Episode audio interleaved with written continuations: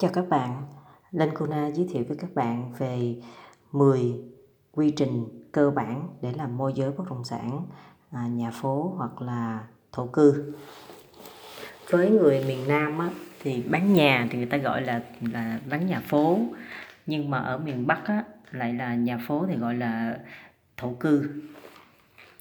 À, yếu tố đầu tiên đó chính là phải nắm thật rõ vị trí của khu vực của bất động sản đó tức là giống như hiện tại giờ có rất là nhiều bạn làm môi giới, nhưng mà các bạn không có nắm rõ được vị trí, không có nắm được cái gì hết á, mà các bạn chỉ lấy một cái thông tin người ta đăng quảng cáo, các bạn lấy cái thông tin bằng copy, xong rồi bạn lấy hình ảnh có khi không phải hình ảnh thật nữa.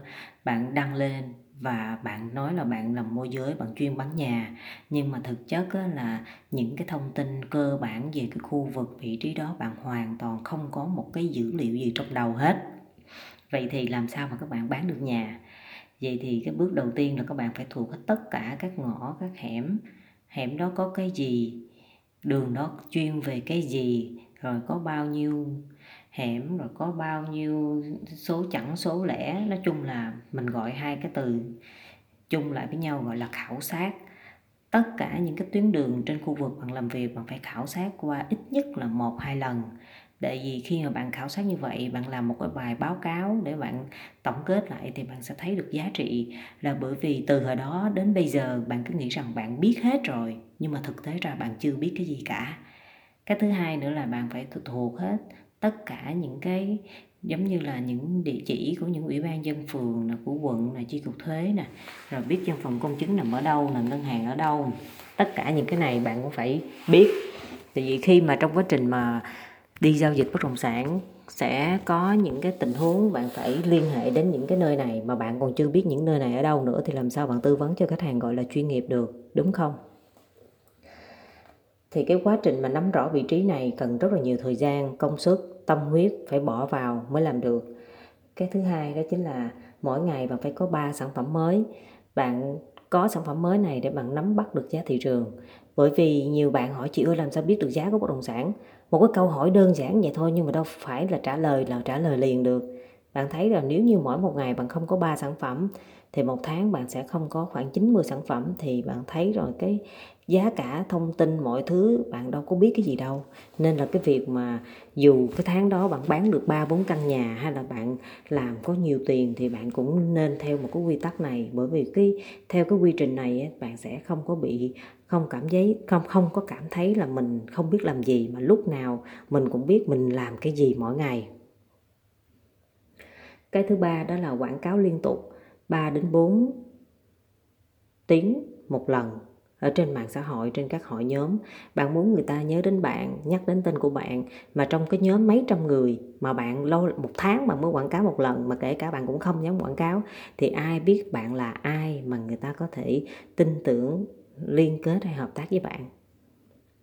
Cái thứ tư đó chính là tạo một kênh youtube để quảng cáo sản phẩm thì kênh youtube này là bạn xây dựng nó là một cái chiến lược xây dựng dài lâu.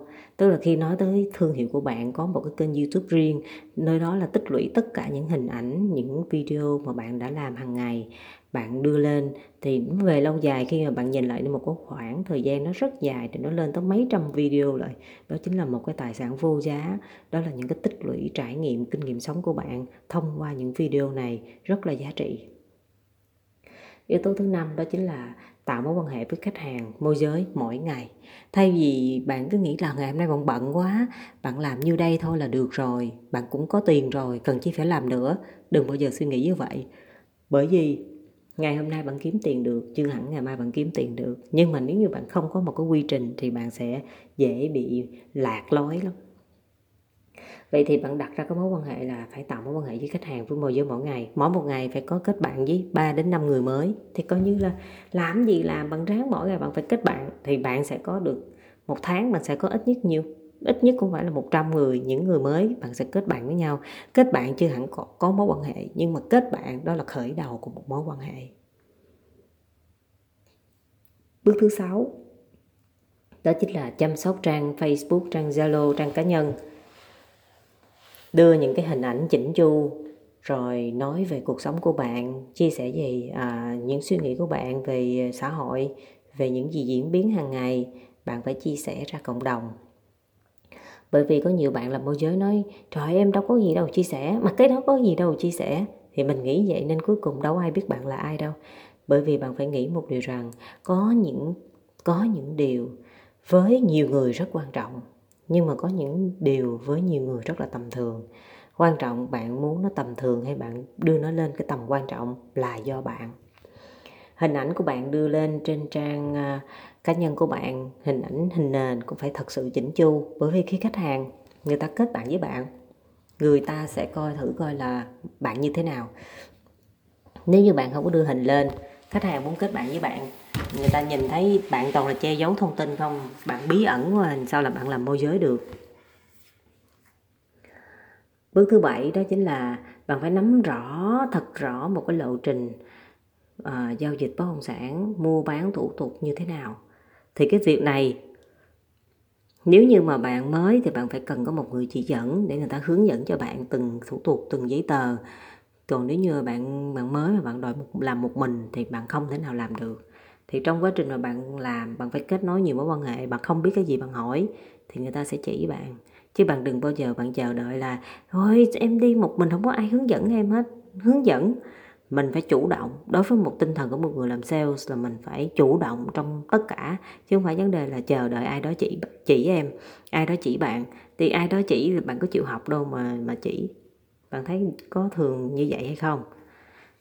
Trước mắt luôn bạn còn không chú ý, huống hồ chi bạn đặt ra câu hỏi, nên bạn đừng bao giờ thờ ơ với những điều rất là đơn giản nhưng mà nó lại, mình không biết thì nó trở làm một cái vấn đề rồi. Do đó là phải có được những người chỉ dẫn cho bạn cũng như là cái tinh thần ham học hỏi của bạn phải luôn thể hiện ra. Thì người khác người ta thấy bạn ham học, người ta sẽ hướng dẫn cho bạn. Bước thứ 8 đó chính là mình phải thấu hiểu thấu hiểu chủ nhà, người mua, khách thuê nhà. Vì sao họ mua, vì sao họ bán, vì sao họ thuê? Chứ không phải chỉ vì một cái nhu cầu à chị tìm mua nhà 5 tỷ, thông tin vậy, xong cái đi tìm cho anh ta. Mà thật sự ra cũng không thấu hiểu là người đó vì sao họ mua nhà, vì sao họ thuê nhà, lý do, rồi công việc, rồi gia đình, rồi như thế nào đó, bạn phải tìm hiểu sâu vô. Bởi vì khi bạn tìm hiểu sâu vào, bạn hiểu được khách hàng thì bạn sẽ tư vấn được cho họ. Còn nếu như bạn không hiểu họ thì bạn chỉ đi tìm theo cái sự mong muốn của họ. Mà mong muốn của khách hàng thì rất là vô biên. Bạn tìm mà không đáp ứng nổi đâu.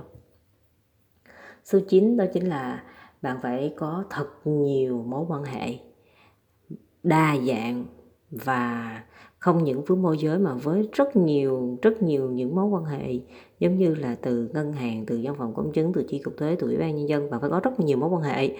Và những mối quan hệ này phải chất lượng. Thì trong cái quá trình bạn làm việc, người, bạn có những cái khó khăn gì, người ta sẽ chỉ dẫn, người ta sẽ giúp đỡ bạn. Còn nếu như bây giờ bạn không có mối quan hệ và bạn nói, trời ơi, làm sao phải có mối quan hệ? Thì bạn phải nghe cái podcast. Mình có nói là làm tạo cách tạo mối quan hệ với văn phòng công chứng á, bạn có thể nghe cái cái số đó để bạn có thể biết là cái cách tạo mối quan hệ như thế nào. Số 10 đó chính là phải luôn xây dựng thương hiệu cá nhân bằng mọi hình thức. Làm cái gì mà không tốn tiền thì mình làm trước. Nếu như mà mình làm mà mình nói trời ơi, xây dựng thương hiệu cá nhân là phải làm A làm B làm C phải tốn tiền này kia nọ sai lầm. Bởi vì xây dựng thương hiệu cá nhân nó đi từ những cái hành động rất là nhỏ, từ cái việc mà bạn đi đúng giờ, từ cái việc bạn biết cách nói chuyện, từ cái việc mà bạn biết cách tư vấn.